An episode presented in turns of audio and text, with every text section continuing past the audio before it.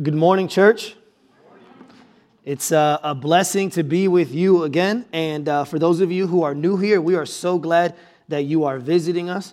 Um, and if you're new here, you probably have no idea who I am. Uh, my name is Will. I am the pastor here at Tri Village Church, and I am the guy who gets the absolute privilege of leading this wonderful congregation. Um, now, for those of you who uh, have been following along, have been here for the past couple weeks, you know that we are in a series right now entitled Living Hope. And what we're doing in this series is we are going section by section through the book of First Peter. Okay, so if you have your Bibles, uh, I want you to turn to First Peter, and we are going to be in First Peter chapter 1, verses 13 through 16. 1 Peter chapter 1, verses 13 through 16. So if you're new to the whole Bible thing and you're like, where the heck is 1 Peter?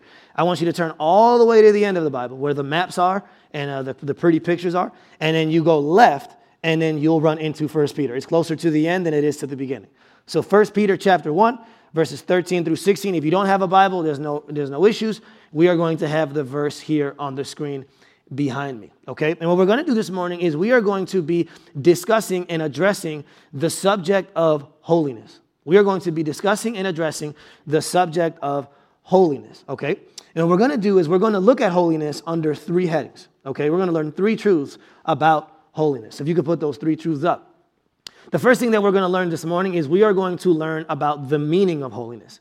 Then the second thing we're going to learn about this morning is we are going to look at the necessity of holiness.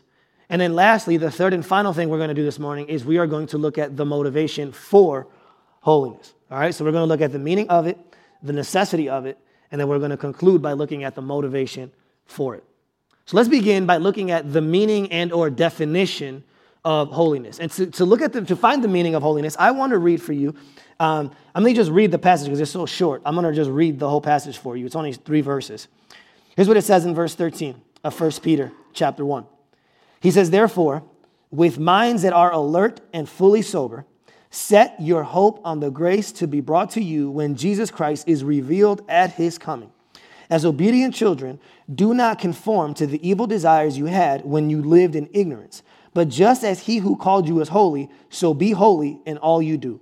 For it is written, Be holy because I am holy.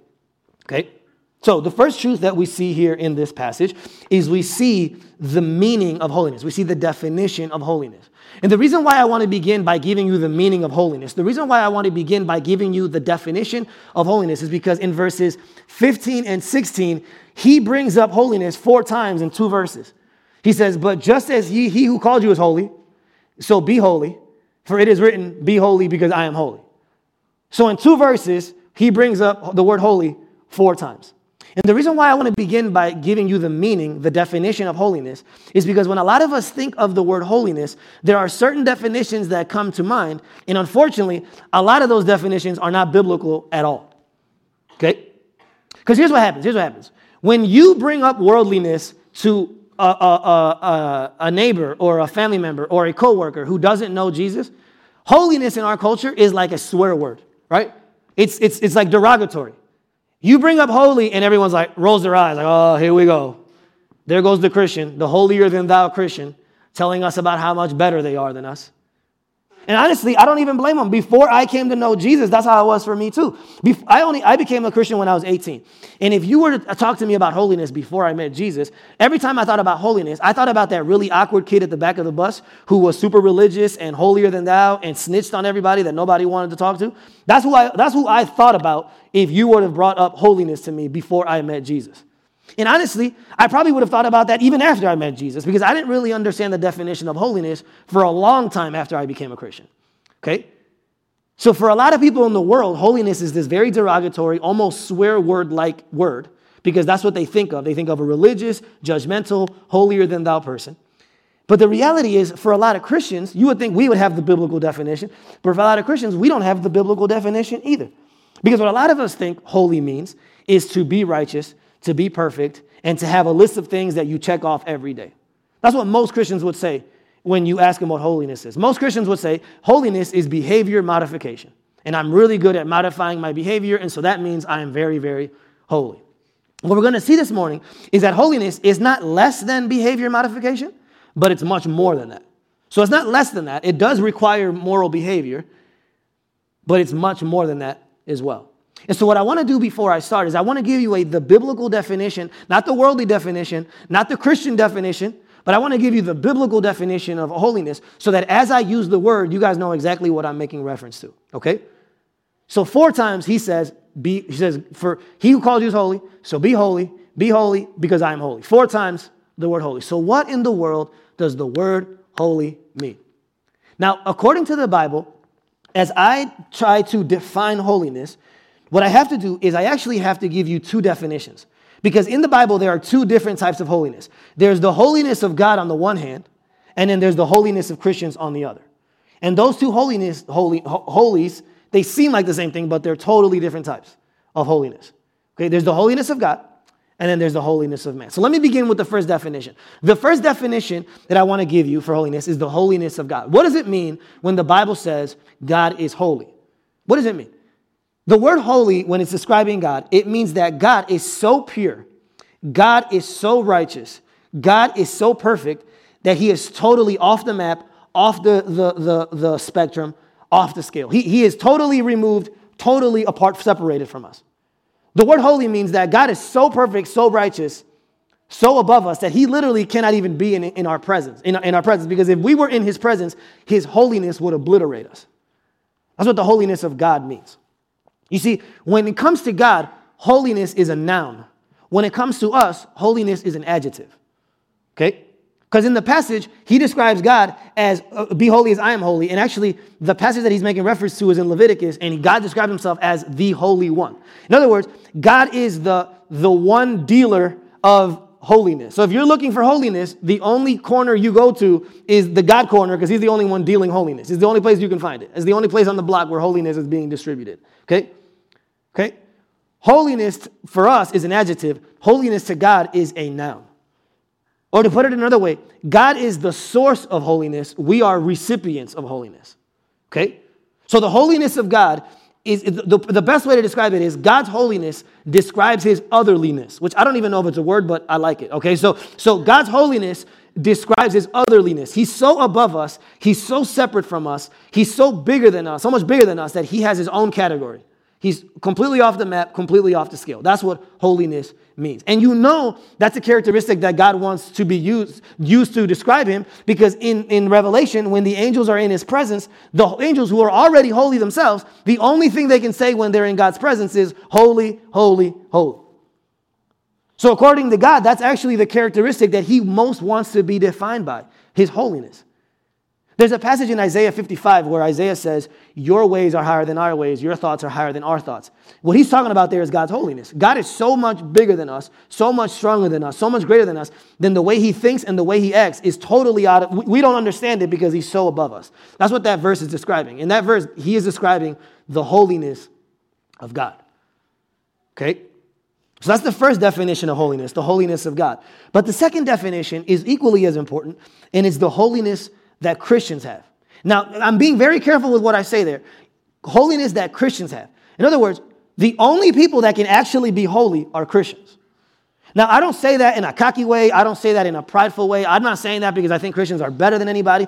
The reason why I'm saying that is because, according to Scripture, the only people that can be holy are Christians. Why? Because holiness is much more than just be, if, be, if holiness was just behavior modification, then anybody can be holy. But since holiness is much more than that, only Christians can actually be holy. Okay? Now let me give you the definition of, of Christian holiness and, and, and show you how it's different from God's holiness. When the Bible says that we as Christians are holy, what the word holy means, it doesn't mean behavior modification. It means that you are set apart for God. You are consecrated to God. So to become holy means that you present yourself to God as a living sacrifice. That's what Romans 12 is all about. Romans 12 is about you becoming holy. How do I become holy? By taking my hands off my life and giving myself over to God. Not just in general, but in particular. I have to take every area of my life and I have to lay it on God's altar. That's what holiness means. It means to be separate, it means to be consecrated unto the Lord, to be dedicated to Him as an offering. That's what holiness means. You see, that definition is really different from what a lot of Christians think holiness is. A lot of Christians think holiness is I got to do this, this, this, this, this, and then maybe one day I'll be holy. No, no, no. According to Scripture, holiness is something that's declared of you the moment you place your faith in Jesus. Because when you place your faith in Jesus, God no longer sees you as you, He sees you united with Christ. He sees you as one with Jesus. So, since Jesus is the Holy One, when we place our faith in Jesus, God sees us as holy as well. Not because we are holy, but because Jesus is holy in our place. So here's the weird thing about holiness, and this is why the definition of holiness is so much more nuanced than the world's definition or even the Christian's definition. Holiness is not just a state, a matter of doing, it's a state of being. Holiness is not just a matter of doing, holiness is a state of being. It's something that you are before it's something that you do. Okay? Here's how I know this. Because in the, in the letter to the Corinthians, which is one of the churches that Paul writes to, these people were a hot mess. The Corinthians are easily the most pagan, most sinful church that Paul writes to in the New Testament. And this brother has the audacity to start the letter and say, to the saints in Corinth. He calls them saints. And the word saints is the same word that we see here for holiness. So he's talking to easily the most worldly, most pagan congregation he has. And he says, to the saints in Corinth. He calls them saints. Why? Because holiness is weird. Because on the one hand, we are positionally already holy because we're in Jesus, but then we practically we grow in that holiness as we walk with him. So listen, you can be a Christian who's been a Christian for 30 years, and you can be a Christian who's been a Christian for 30 seconds, and in God's eyes, both of you are equally as holy. Because your holiness doesn't come from how long you've walked with Jesus, it comes from your belief in Jesus. Because God gives you holiness, He attributes it to you the moment you place your faith in Jesus. So here's the weird thing about holiness that as we grow in holiness, we're not becoming something that we're not, we're actually becoming exactly who we are. Okay? When, when, I, when God tells us to grow in holiness, He's not telling you to get somewhere where you've never been. He's actually, he's actually telling you just live out who you actually already are. You see, that's so different from how we define holiness. So, so often we think, man, I got to read and I got to pray and I got to give and I got to serve, and then maybe one day I'll get before God and God will think I'm holy. No, no, no, no, no. You can't earn holiness. Holiness can't be earned. Holiness is either given or it's not. And so when you place your faith in Jesus, because of your unity and your union with Jesus, when God sees you, he sees you as holy, not because you are, but because Jesus is. So on the one hand, we are already 100% holy because we are in Jesus. So positionally, we are already holy. But what happens as you walk with Jesus is the reality that's already true of you when you first come to know him becomes more true of you as you walk with him. Okay? So let me give you an example. My wife and I have been married eight years. When my wife and I got married, we are, so in other words, Lily and I are just as married today as we were eight years ago when we, when we, when we said our vows.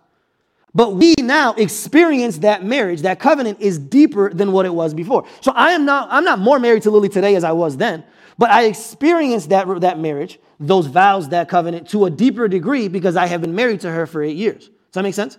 That's how holiness is. The moment you place your faith in Jesus, you're holy. You're already accepted, you're already clean, you're already set apart for God's purposes. Okay? That's already happened. But what happens as you walk with Jesus is you start growing into the reality that's already true of you. You start becoming the thing that God has already said you are. So holiness is not becoming something you're not. Holiness is actually becoming something you already are. That's what holiness is.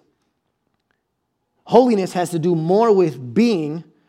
It has to do with doing, but it, has to do with being before it has to do with doing. Holiness is not so much about what I have to do as much as me understanding that it's already been done. To the degree that I understand that it's done, to that same degree I will do.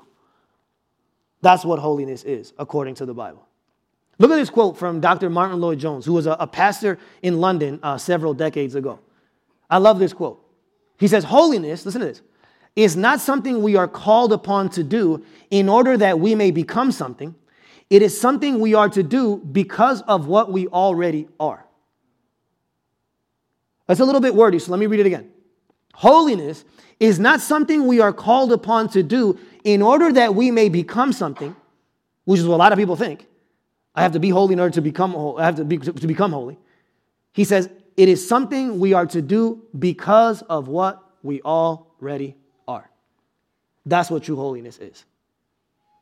I become holy because I've already been. So, in other words, holiness is a declaration before it's an application. It's already been declared over you. And I don't know about you, but that gives me a lot of hope. See, because holiness is really hard. But if I know that in God's eyes I'm already a saint, and you think about that, especially people from Catholic backgrounds, there's a lot of saints in the Catholic Church. And those people had to do a lot of crazy things to be considered saints. And so for a lot of us, sainthood seems like this untouchable thing. But according to scripture, the moment you place your faith in Jesus, you already are a holy saint. You are just as holy and just as saintly as the Corinthians were, even though they weren't none of those things. Why? Because of their faith in Jesus, not because of their work for Jesus. Okay? Now, here's what's interesting. If that is the definition of holiness, if the definition of holiness is to be set apart, literally in, he, in, in, in the Old Testament, the Hebrew word for holiness is kadush. It's this really strong word. It, it's kadush. And here's what it literally means it means to be cut off. That's what holiness means. It means to be, you are part of a whole, and now that you are holy, you've been cut off, and now you are taken and you are being used for God's purposes, for God's glory, for God's uh, disposal. That's what holiness means. So, if that's the definition of holiness, if holiness means to be set apart, if holiness means to be different, then here's what's really interesting about holiness. The world we live in, even though the world hates the word holy, the world actually wants holiness more than what it thinks. You see, because if you any YouTube video you watch, any any uh, commercial you watch, any show you watch, any song you listen to, deep down, what people want is every artist, every person, every individual you come across, they want to be unique. They want to be different. They want to be set apart. That's the that's the desire of all of us. None of us want to be known for just walking the straight path. None of us want to be known and forgotten because we were just like everybody else. There's a deep desire in all of us to be different, to be unique, to be set apart. Interestingly enough, you find that not by trying to be your own master, but by becoming God's servant. So here's the thing the world wants holiness, but not biblical holiness. Because remember, biblical holiness means to be set apart unto God. The world wants to be set apart unto themselves. They want to be their own master, they want to be their own king, they want to be in control. But actually, the more holy you become, the less control you have. That's what holiness means. So if holiness means to set apart your life, to give every area of your God to God, to consecrate every area of your life unto God, then that means the opposite of holiness. If holiness means to take your hands off your life, then, then, then the opposite of holiness, which is what the world wants, is to try to take more control of your life. The opposite of holiness is not necessarily sinfulness. The opposite of holiness is self mastery and control. To the degree you are the master of your life, to this, that same degree you are unholy. Because holy means I, I take my hands off my money, I take my hands off my marriage, I take my hands off my singleness, I take my hands off my future, I take my hands off my education, and I put it on the altar of God. That's what holiness means. Okay? So when we don't do that, when we don't do that, the opposite of holiness necessarily is not necessarily sinfulness, even though it could be. But what it actually is is you trying to be the master of your own life. You trying to be in control when God should be in control. Okay?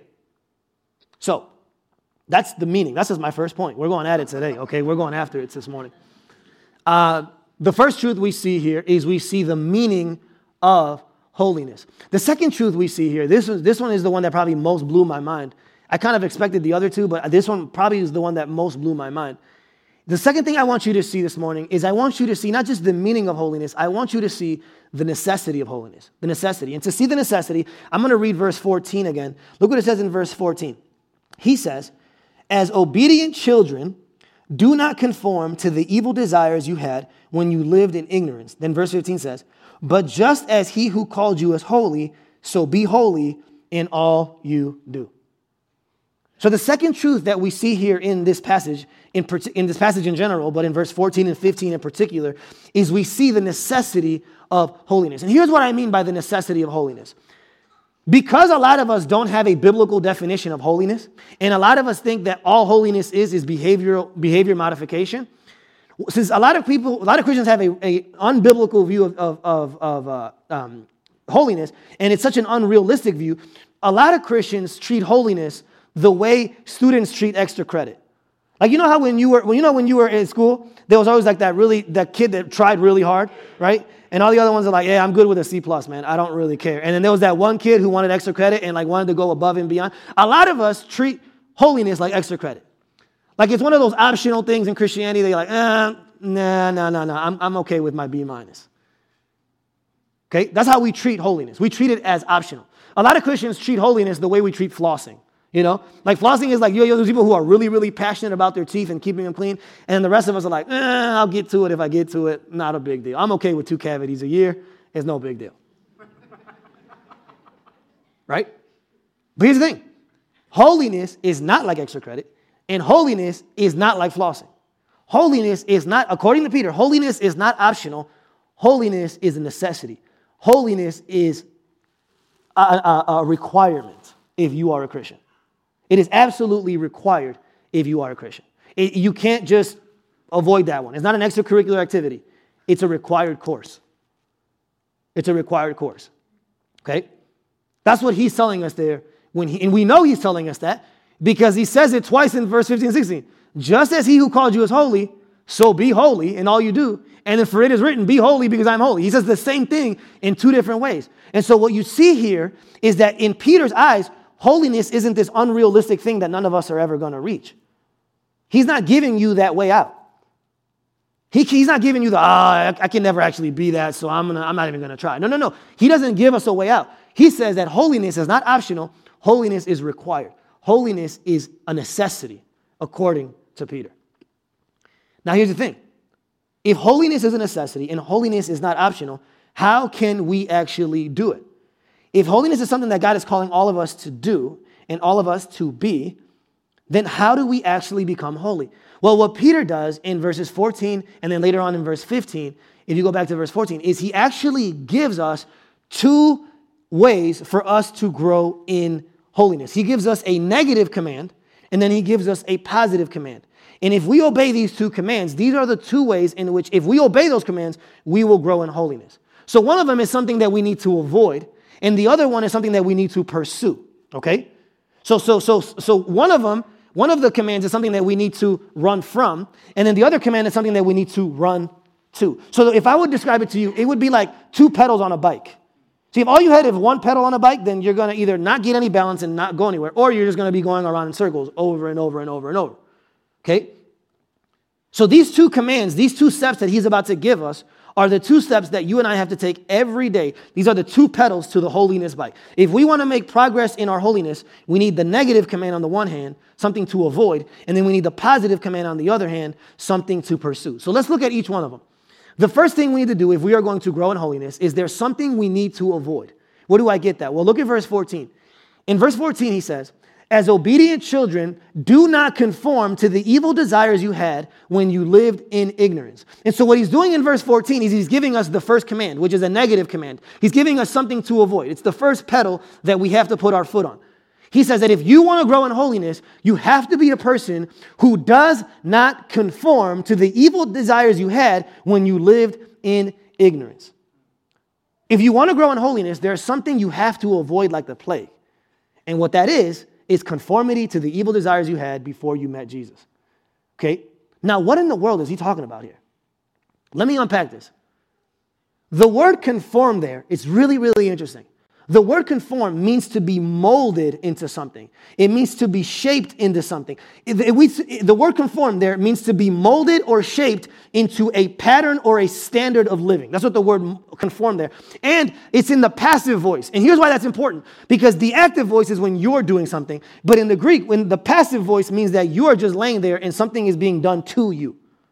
The word conform there is in the passive voice. Why is that important? Because what Peter is saying is that the only way you're going to grow in holiness is if you are pursuing holiness. There has to be effort on your part. In other words, no one ever got to holiness on accident. It takes very, it takes a lot of work and a lot of intentionality if you're going to be holy. And what he's saying is when you are passive, instead of you becoming like Jesus, you can instead of conforming to the image of Jesus, you conform to the image of the world.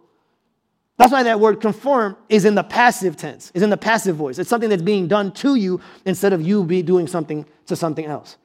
Okay? He says, so, so here's, the way, here's the way I described it in the first service, and I've used this illustration in the past, and I use it again and again and again because I think it's just so, so helpful. Francis Chan, in his book, Crazy Love, he, he compares spiritual growth to an escalator. Here's what he says He says, growing spiritually in your walk with God is like trying to walk up an escalator that's going down. Okay? Growing spiritually is not like going up an escalator that's going up. but it's trying to walk up an escalator that's going in the opposite direction. Here's what he says When you stop walking, you don't stay still. See, a lot of you are like, oh, oh, oh, oh, I'm all about holiness, Will, but that was 2017. I'm taking a break this year. I read the Bible a lot. I prayed a lot. I'm a little bit, you know, I'm a little bit overwhelmed with this whole God thing. I'm going to go ahead and take a break. Well, according to Peter, there is no such thing as a break.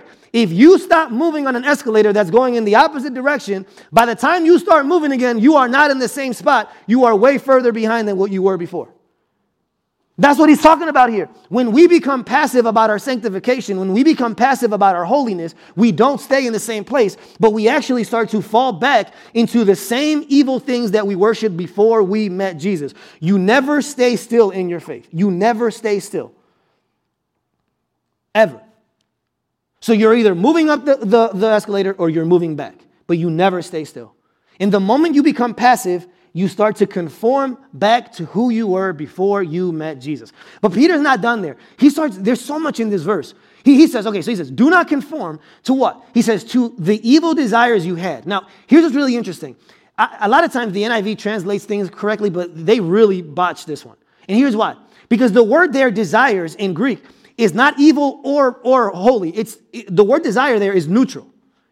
It's not good or bad. And the word there is epithumia, and it's not a good or bad thing. It's a neutral desire. And I get why they did it because they're trying to, they're doing it based on the context, but the word evil isn't there in the Bible. It's just a normal, neutral desire. Okay? Now, here's why this is important. The word epithumia is a really interesting word. I'm, I'm pretty sure, based on my study of it, that it's the, the, the New Testament is the only place where the, the word is used. It's, it's not used anywhere else in Greek. It's only used in the New Testament. It's, a, it's literally a word that Paul and Peter made up to describe idolatry. Okay? So thumia in Greek means a desire. And what, what Peter and Paul have done is they t- they've taken the word epi, which means over, and they've combined it with the word thumia. So they put epi, thumia. It's an over desire. So here's what this means. Here's what this means.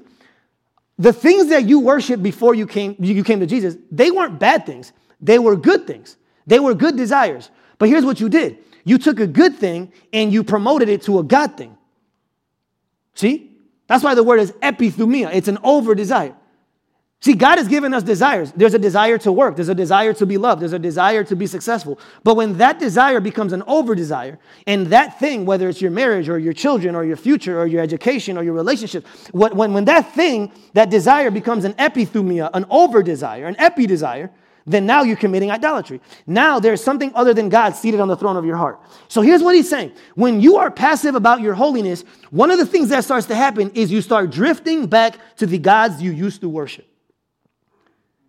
When you, listen, when you are passive about your holiness, you, your religion changes. You're no longer worshiping the God of the Bible, you're worshiping the God of money, or you're worshiping the God of work, or you're worshiping the God of romance, or you're worshiping the God of education. That's what he's saying.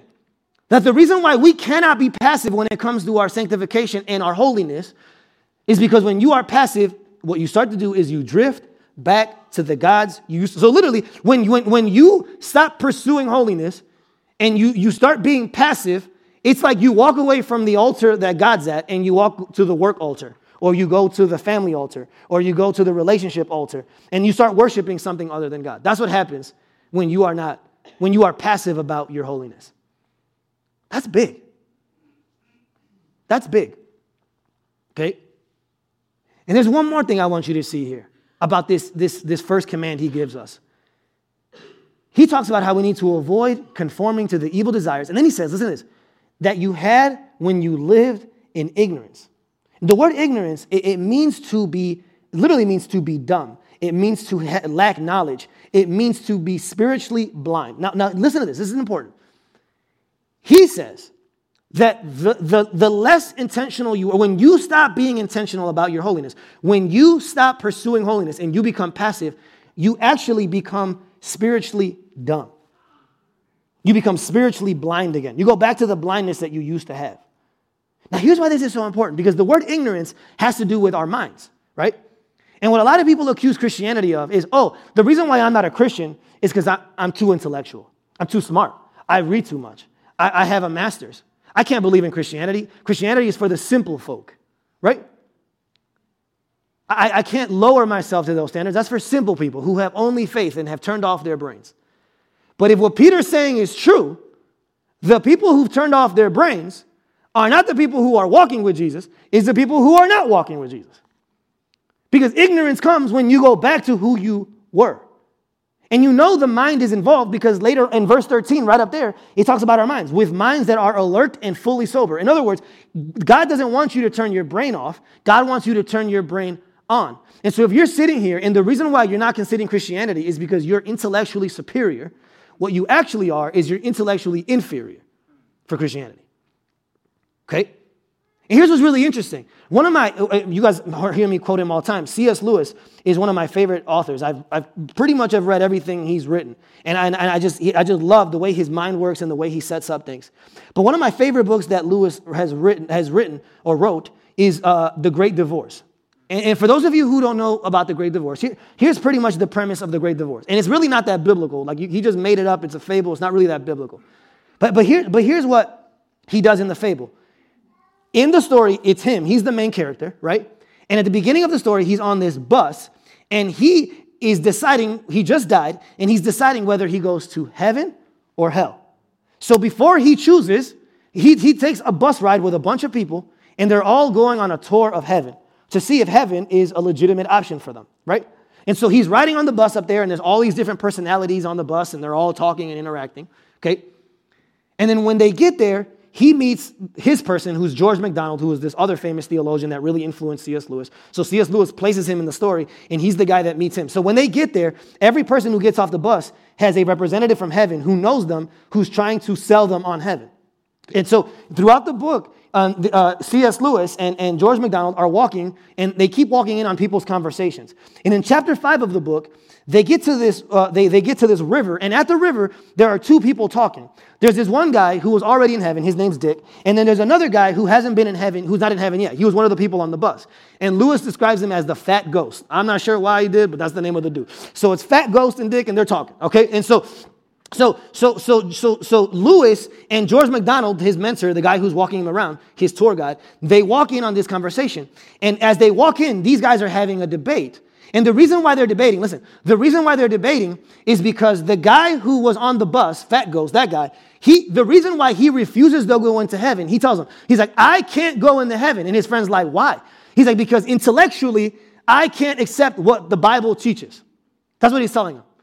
So he's telling his friend, the reason why I refuse to go into heaven is because I can't turn my brain off. And I'm too smart, I'm too intellectual, I'm too well read, and I just can't do it. That's what his friend, the, the guy on the bus who came on the bus, is telling the guy who's already in heaven. He's like, I'm not going to do it. I'm not shutting my brain off.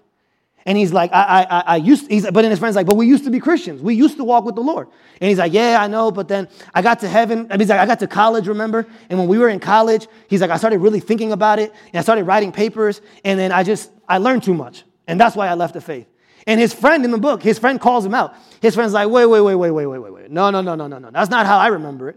And he's like, what do you mean? He's like, you didn't leave the faith because you changed your mind. He's like, when you got to college, you still believed the gospel, but you started to write papers that reflected what your professor was thinking because you wanted to be accepted by your professor and by your classmates. He's like, so you didn't change your mind because you, you thought too much. You change, you change your mind because you shut your mind off. His, his friend calls him off. He's like, he calls him out. He was right next to him. He's like, I was right next to you. You did not leave Christianity because of intellectual reasons. You left Christianity because you were trying to impress your professor and your classmates. And then over time, you actually started to believe the things you were writing. But at first, you didn't leave because you were convinced. You left because you were trying to impress someone other than Jesus. So, so listen to what that story means. This is really important. What, what Lewis is saying is that the reason why people leave Christianity is not because they've turned their brains on, is because they've turned their brains off. And they care more about what the people around them think than what the God above them thinks. Okay? So, what we see here is that the first command that we need to obey, the first pedal that we need on our bike if we are going to grow in our holiness, is we need to avoid something. We need to run away from something. What are we running away from? We are running away from the world and its evil desires and the things that we used to worship. That's the first step. If you're going to grow in holiness, there's something you need to avoid. But that's not the only pedal. There's another pedal to the bike. Not only is there something you need to avoid, there's also something you need to pursue. And here's why this is so important. Because if all you're doing is avoiding, at some point avoiding gets tired. It's tiring, right? See, Christianity is a marathon, it's not a game of tag. And so many Christians, they only take the first step, which is avoid the world at all costs. But they never take the second step, which is to run to something better. And so every time these Christians come to small groups in church, they're exhausted because they've been playing tag all day, all, all week. The world's over there, they're like, oh, you can't get me, world. Oh, I'm gonna, I'm, oh, oh, snap, oh, oh I gotta go this way. Ah, you, you know, like they're, like they're six again. And they get to small group, they're like, man, I'm exhausted. I've been running all week, man. The world almost got me on Tuesday, but. but listen, holiness isn't a game of tag. Holiness is not just about avoiding something. Holiness is about pursuing something better. And what is the thing we have to pursue? What is the other pedal on the bike? Well, he tells us in verse 15, if you go to verse 15, he says, But just as he who called you is holy, so be holy in all you do. And so, what we need to pursue is not just a matter of avoiding something, it's a matter of pursuing something. And according to Peter, what we need to pursue is holiness. We need to run after it as hard as we can. It's not just a matter of getting away from this, but it's running to that. And that is holiness. Now, here's the question. Let me, let me, let me bring this from up here down to the most practical way I can put it. How do I pursue holiness? How can you and I, we know that, that we have to avoid the world, got that part, that's the first pedal. But how do we actually pursue holiness? Here, here's what's so interesting about this holiness, remember what holiness means? Holiness means to be set apart, to be set apart for the purposes of God. Holiness means to be consecrated unto God. It means to put yourself on the altar, like Romans 12 says, offer yourselves up as living sacrifices unto the Lord. Okay? So here's what it means to be holy. Holiness means to take every area of your life your marriage, your money, your children, your job, your future, your past, your education, your appearance. Holiness means to take every area and arena of your life and set it on the altar of God, consecrated unto Him. Holiness means to take your hand off every area of your life, hands off every area of your life. So, so here's the thing, here's the thing. Back to what I said before. If all we had was the first step, which is do not worship the things you used to worship, then a lot of you think you're holy already and you're not. Because you're thinking, oh, well, you don't understand. I used to worship money a lot, but I don't worship money anymore. Well, that's great, but that's only half the process. See, you don't become holy when you stop worshiping money. You become holy when you take that thing you're not worshiping anymore and you set it on God's altar. See, if all you do is not worship money anymore, that means that you're just worshiping something else. Something else took money's place. You're neutral, right? But that's only half the battle. It's not enough just to avoid the world. That, oh, I've grown so much, I don't worship money anymore. Well, well, you know you're holy, not when you stop worshiping money, but when you worship God with your money. That's when you're holy. Oh, oh, oh, oh, you don't understand. I used to have so much anxiety with my children. I don't have any anxiety anymore. They're not an idol anymore. Oh, that's great. You're not worshiping your kids anymore. But are they on the altar? Have you consecrated them to God? Have you taken your hands off of them? Have you, have you put your hands off of it and said, This doesn't belong to me? If you're single here today and, and, and you've been looking for someone to, to date or to marry, you're like, oh, oh I used to worship that, but I don't worship that anymore. Well, that's great, but that's only half the battle. It's not just not worshiping it the way you used to. Now it's to take that area of your life and you're setting it on the altar. You're consecrating it unto the Lord. You're giving it to Him and saying, This belongs to you. It doesn't belong to me. So you do with what you want to with this. It's your will be done in this area, not mine. That's holiness. So think about this. Think about this. If that's true, then that means anxiety. If you're sitting here today and you struggle with anxiety at all, in whatever area of your life you're struggling with anxiety, in that area you are unholy. See, anxiety is one of those ones, those sins that really bothers me. Because there's some sins that we're really, really like strict with. But if there's one sin that we accept in the church all the time, it's totally acceptable. is anxiety. Oh, I'm anxious. I'm anxious. And I get it. We got to meet people where they're at. But a lot of us just leave people there. Oh, you're anxious? We're praying for you. And then the next week, I'm still anxious. We're praying for you, sister. We love you. The next week, I'm still anxious. Nothing's changed. Anxiety is totally unacceptable. You know why? Because the reason why you're anxious, let's say with your money or your relationships or your future, is because in that area you are still unholy. Because if to be holy means to take your hands off of something, to be holy means to not be the master of that area anymore, but to be a servant to God in that area. The reason why you're anxious is because you're still trying to control something that belongs to God. And so anxiety is a symptom of unholiness. That's big. I, your prayer needs to be, as you go to God, your prayer needs to be, God, here's my, here's my, my future, here's my money, here's my job, here's my appearance, here's my children, here's my marriage. It all belongs to you. It's not enough not just to not worship it, you also have to consecrate it and sacrifice it unto the Lord and let His will be done in each one of those areas. See, what you see then, if this is all true, that holiness is much more practical than what we thought. Holiness is way more practical. You see, that's what's funny about Romans 12. In Romans 12, the Bible says that we are to present our bodies as living sacrifices. But you know what the problem with living sacrifices are? They can roll off the altar. They're still alive. See, dead sacrifices can't go anywhere, they, they got to stay there, right? But because we're living sacrifices, we can roll off whenever we want. And so every Sunday after church, you're like, God, you lay on the altar again. You're like, God, I'm not moving. I'm, it's all about you this week. I'm going to read and I'm going to pray and I'm going to do so much. You're going to be so blown away by me. You're going to see. You're going to be so impressed, God. And then by Tuesday, we're like, mm. Wednesday, we're like, mm. And then by Thursday, we're like, stop, drop, and roll. I'm out of here. Off the altar again. And then we renew the process all over again the next week. That's the problem with living sacrifices. They can get off the altar whenever they want. Okay?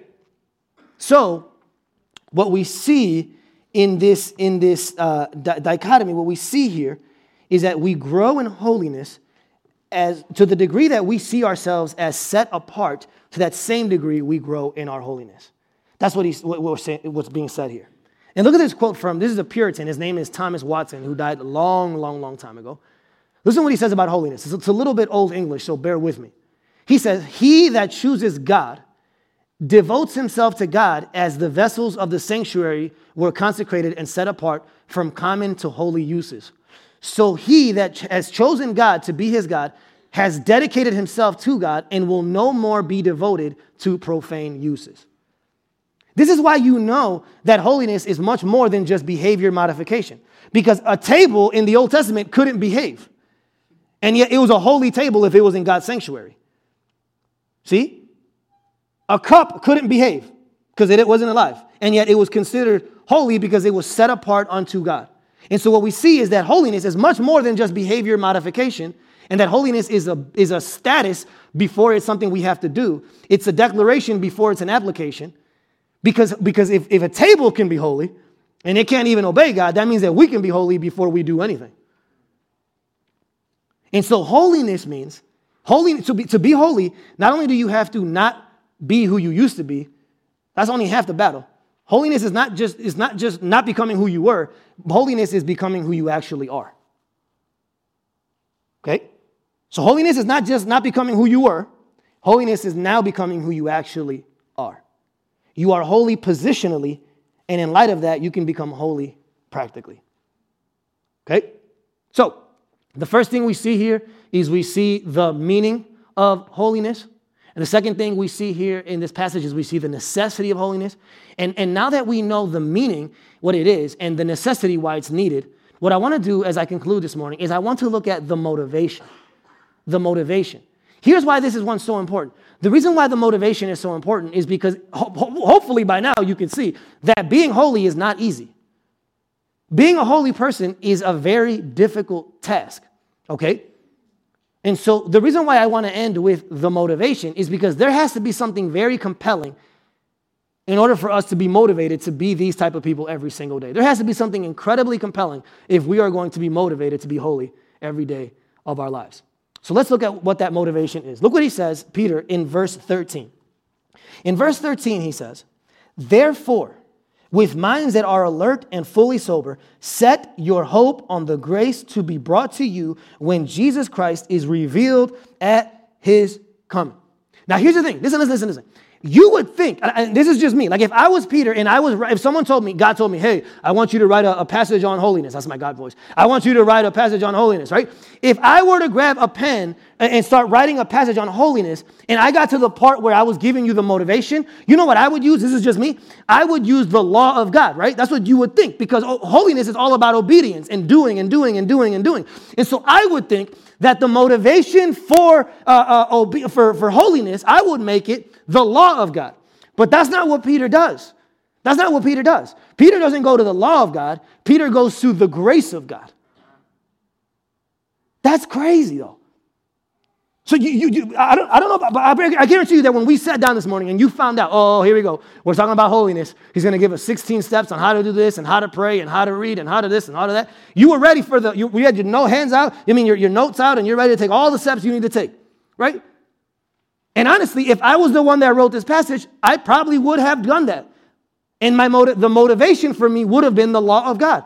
But that's not what Peter says. Peter says that the ultimate motivation to be holy is not the law of God, it's the grace of God. What? How, do you figure that?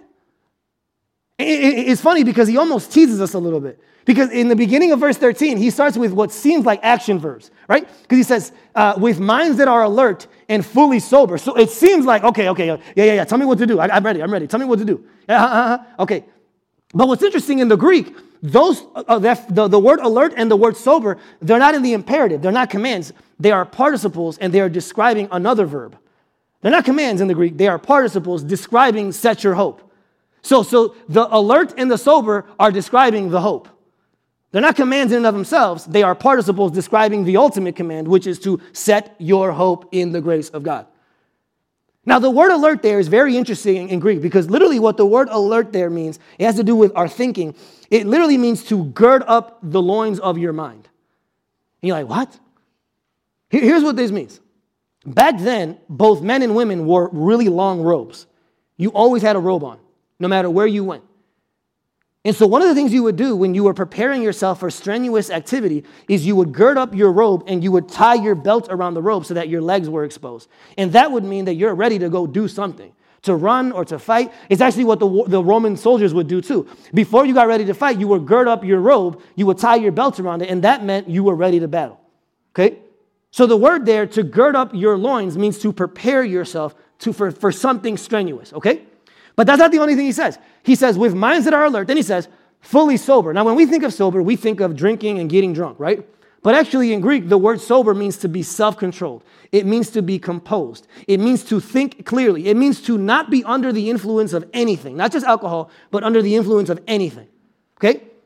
So both the word alert and the word sober makes it seem like there's something for us to do. So, so we have our pens out and we're like, okay, okay, I'm ready. My, my, my, my, my, uh, loin is girded. Tell me what to do. I'm ready. Where do I go? Where do, where do I run? What do you want me to do?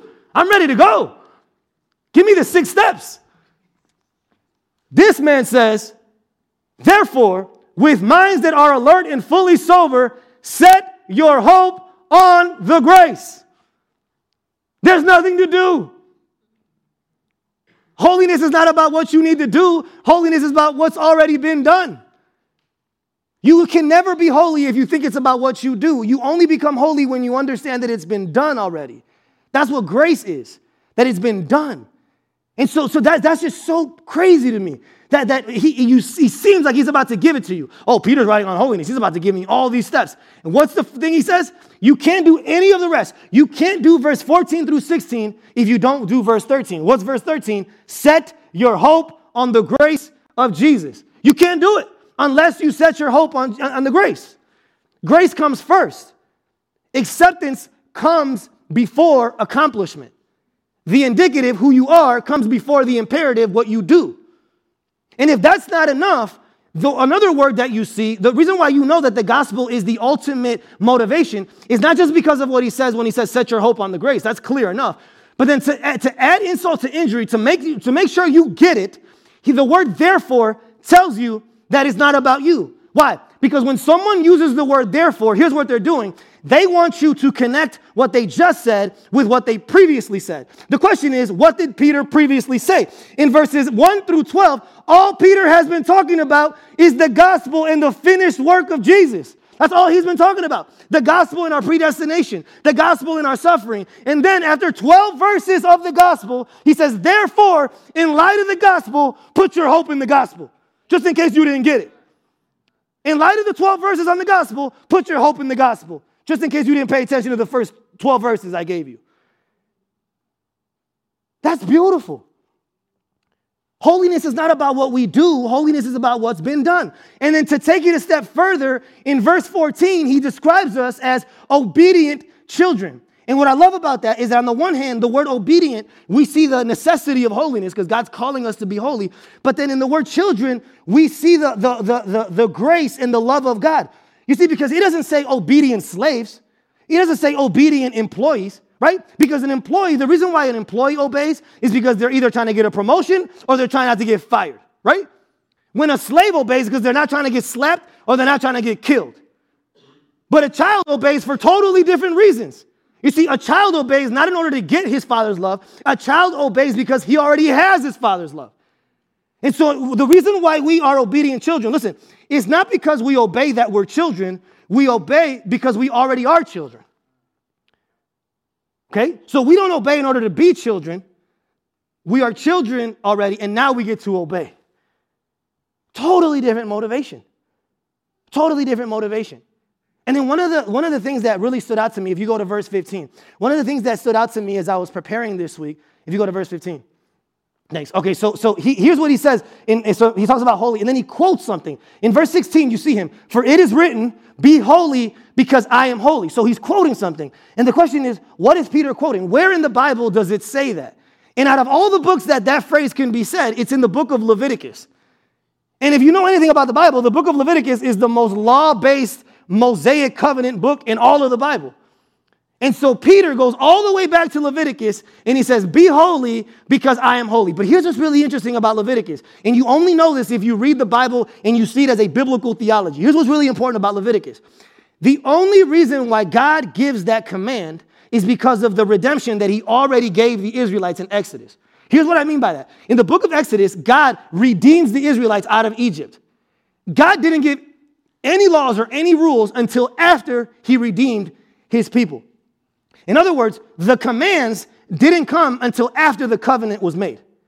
Even at the beginning of Exodus 20, which is when he gives the Ten Commandments, he says in Exodus 20, he says, uh, before he gives the commandments, he says, For behold, I am the Lord your God who took you out of Israel. So he begins with the redemption before he gives them the requirements.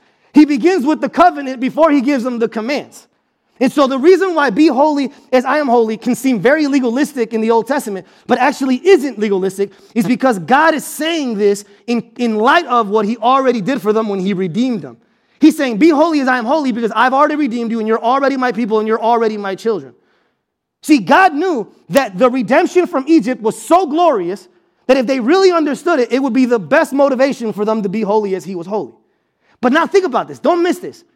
If a Jew who only had the redemption from Egypt could be motivated to be holy, how much more should we be holy when we have been redeemed not from Pharaoh, but from Satan, not from Egypt, but from hell, and not from, not from slavery, but from death?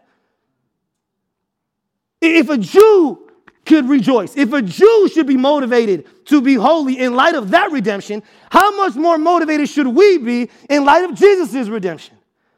It's the ultimate motivation. And that's why it's not God's law that changes you. It's not God's law that motivates you. It's God's grace that motivates you. And then later on in that same book of Leviticus, Leviticus chapter 10, you have this crazy story. And, and for those of you who don't know the Bible, Moses had a brother. His name was Aaron. Aaron was the high priest. And everyone, every person that came from Aaron was to be the priest from then on in the tabernacle and then later on in the temple. And in Leviticus chapter 10, you find this story about Aaron's two sons, uh, Nadab and Abihu. They go into the tabernacle, and in their carelessness and their pride in their sinfulness, they offer up a strange fire to God. And the passage says that God consumes them and kills them immediately, that the holiness of God destroys the priest. And then for the rest of the passage, everyone's freaking out. They're like, whoa, whoa, whoa, whoa, whoa, what happened? Everyone's paralyzed. Everyone's terrified because of God's holiness because he's like, these two priests just got wiped out because they did one thing wrong. And if that's the God we're worshiping, how can we worship a God like that? Everyone's terrified. Everyone's totally paralyzed by the, by the holiness of God. Here's the thing that was not the last time that a priest died in God's presence. That's not the last time that a high priest died in God's presence. A few centuries later, another high priest died in God's presence. But he didn't die in a tabernacle, he died on a cross. You know, one of the things I found out this week that I didn't know is that when a, when a, when a, when a high priest would go into the temple, he would wear this turban, and the turban would say, Holy to God. What a lie, man. Who, what man can go into God's holy presence and, and have that on their forehead, holy to God? There's only one man, and his name was Jesus. And listen, if you think you see God's holiness at the tabernacle when those two guys died, how much more is God's holiness displayed at the, displayed at the cross when his son died? See, at the cross, he not only was the ultimate high priest, he was the ultimate offering. In John chapter 17, verse 19, Jesus says, he, this is, I, you, you could read right past it if you're not paying attention. He's praying, it's the, the priestly prayer, the high priestly prayer of Jesus. In John 17, verse 19, Jesus says, I sanctify myself for them so that they might be truly sanctified. And you're like, wait, what? How can Jesus be sanctified? That's the word holy there. How can Jesus be more holy when he's already holy? Well, here's what he means. He's talking about his death. He's saying, I am going to set myself apart for them so that later on they can be set apart for me. Jesus, the ultimate high priest, unlike the, the, the, two sons who were sinless, he's sinful, he was sinless, and yet he was still consumed by God's holiness. If you think you see God's holiness at the tabernacle, how much more do you see God's holiness at the cross? And listen, at the cross, God treated Jesus the way you deserved, so that when you place your faith in him, God can treat you the way he deserved. That's what we have in Jesus. Listen, to the degree, to the degree that you understand, to the degree that you see Jesus set apart for you, to that same degree you will be set apart for him. To the degree that you see yourself as a beloved child, to that same degree you will be an obedient child. And to the degree that you understand your positional holiness, to that same degree you will grow in practical holiness. Let's pray.